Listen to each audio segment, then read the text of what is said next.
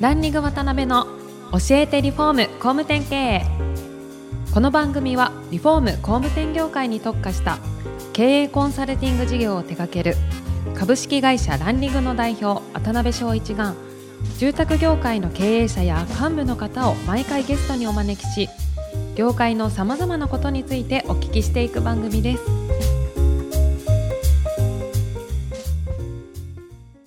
皆さんこんにちは。さあ今週も始まりましたランニング渡辺の教えてリフォーム工務店経営第165回目アシスタントの宿保ですパーソナリティの渡辺です。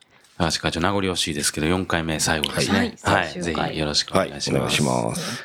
で、4回目は最後の回ですので、今後の高橋会長の夢であったりとか、はい。そのあたりからお聞きできたらなというふうに思うんですが、はい。いろんな事業をやられていかれて、これからも多分、あの、はいいろいろやっていかれると思うんですけど、はいどういうふうなこう夢とか人生のビジョンみたいなのを持たれてる感じなんですかね？そうですね。あの最近、まあ昔から思ってたことなんですけど、最近まあ一番大きい事業を手放して、はい。まあベスっていう工務店から自分が代表を降りて、うん。もう一つ一番最初に作った材木の輸入商社の KIT って会社も降りたんですね。なるほはい。で、まあ事業規模が本当に10分の1ぐらいに今なっていて、で、まあその中でやっぱりすごく思ったのが、ど。はい。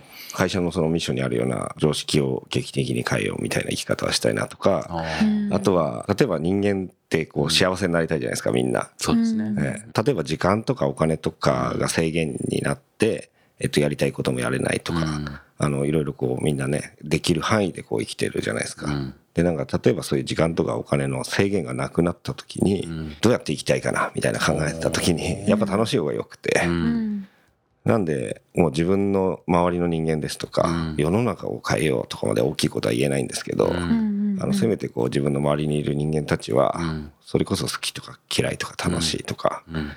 で生きられるような土台作りというか、うん。外からの要因とかで、ん。自分の芯を曲げないで済むような。人間というか、そういう会社でありたいなっていうのが、一生かけてやっていくことかなとは思ってますね。なるほど、はい。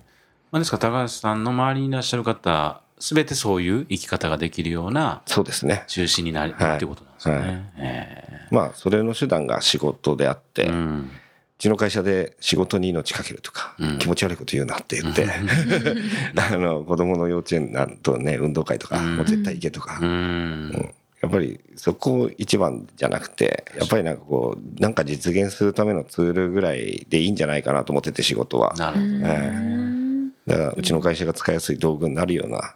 運営はしていきたいなとは思ってますね。はい。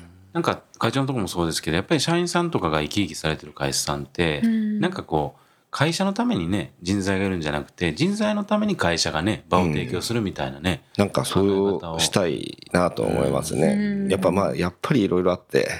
そうは思っててもできないこととかいっぱいあったりとかね。やっぱ時にそれが信用できなくなって、守りに入る人間とかもいたりするんですけど、やっぱりなんかそういう不利な時とかはぐっとこらえて、なるほど。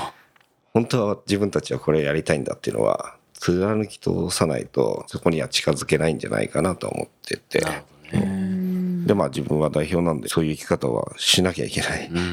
自分が失速したら終わってしまうと思うんで、確かに。はい、やっぱでもそこについてきてくれる人たちは、将来はもうそういう生き方が自然とできるようなうん。人間に会社を通じてなってもらえればいいなっていうのはありますね。なるほどね。はいいや、いいですね。トップがね、そういう高い理想を掲げないとなかなかそこにね、近づいていかないですもんね。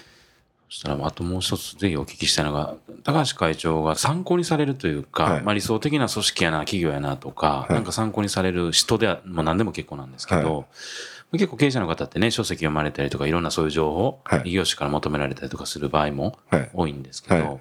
そういう方とか組織とか企業とかありますか？うんとすごく大好きなのが、はい。出光興産です。お映画で、うん。海賊と呼ばれた男、まあ本から出たんです。で、その後、まあ映画になったんですけど、うん。出光の創業からの話で、今の出光のホームページにも、その創業から、まあ社員は家族であるとか、ああ、なるほど。仕事は別に2番目で、自分の自分の人生を楽しむようなうん組織であるみたいななるほど。会社なんですね。で、もう映画とか本とか読むとものすごいテンションが上がってですね。あまあ最近ね、上場してう、ん。でも3兆円超えるぐらいまで未上場で一族経営みたいなことをしてて、そうですよえーね。今はまあ上場してね、シェルといろいろ揉めてますけど、うん。でもなんかやっぱり100年とかそういう歴史の中で、いまだにやっぱりそういうのをホームページにも掲げてて、うん。なんか自分はそういう組織みたいのを作りたいなっていうのはすごく憧れてますね、えー参考というか、な、はい。なんていう映画なんですか？海賊と呼ばれた男っていう。はい。ええそういえばなんか高橋さんフェイスブックで上げられてましたけどアプリでご自身のことを分析したらワクワクを追い求める海賊王って出たみあ、今日やってましたね。当たってるじゃないですか。友達がやってたんでやってみましたね。えーさすがですね。はいなるほど。ぜひ視聴者の皆さんも見ていただければと思います。はい。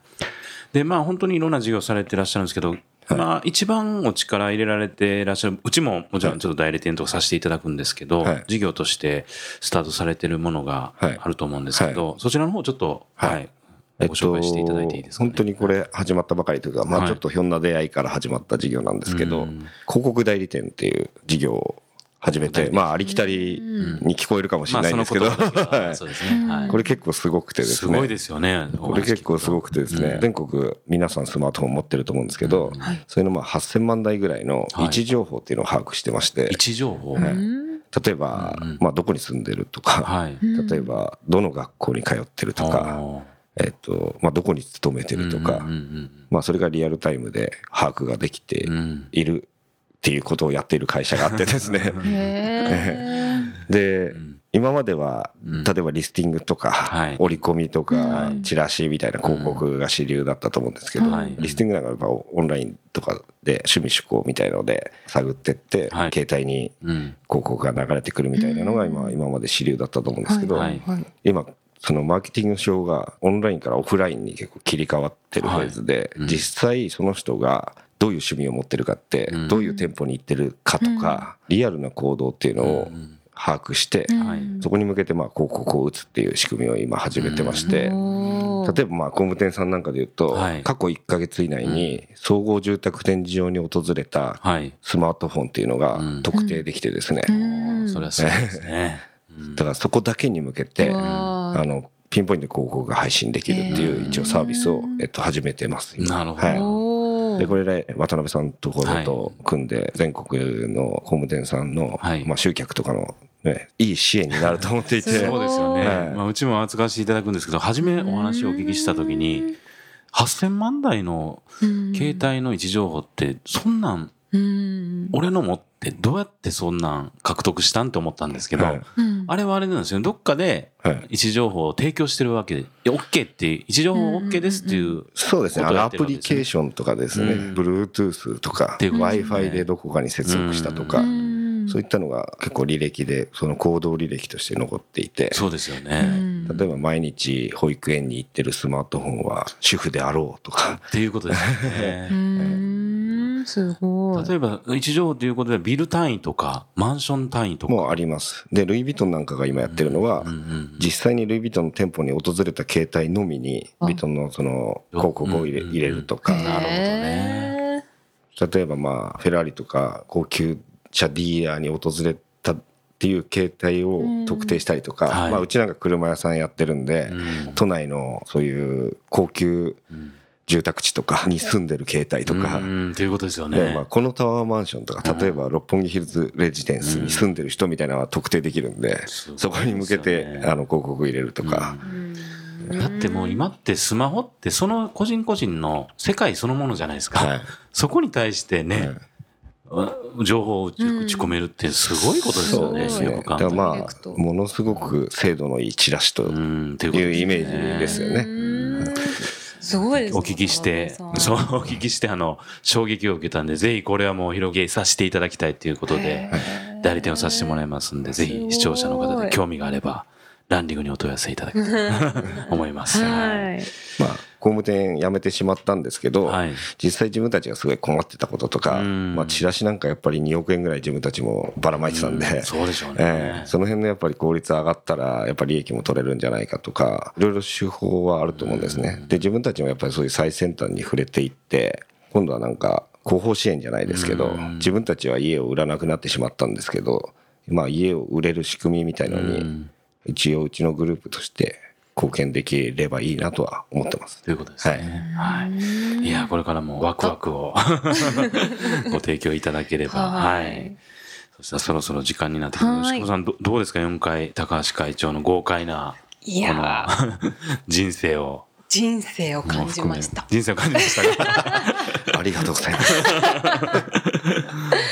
いや面白すぎますね。面白すぎますよちょっね。と全然多分、うん多分100分の1も聞ききれてないかと思うんですけど、本当そうですよね。はい、ビジネスの種類が幅広いじゃないですか、うん。住宅だけじゃなくて、うん。いろいろご自身が経験されてるから、うん。社員の方たちも信頼できると思うし頼れると思うし、うん。こういう風になりたいなっていう思いとかもあって多はい。分一緒に熱くなって働けるんじゃないかなと思ったので、兄貴ですよね。すごい。ね、本当。そういう人たちがいっぱい増えてほしいです。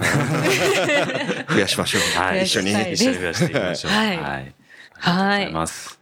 ということでで、お時間が来てしまいました、はい高橋会長には4回にわたりご出演いただきました貴重なお話をありがとうございました、はいありがとうございました。はい、ありがとうございました。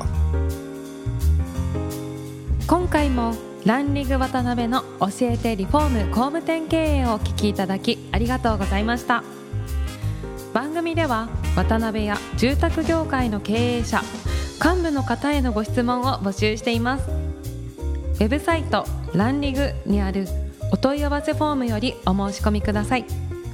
お待ちしています。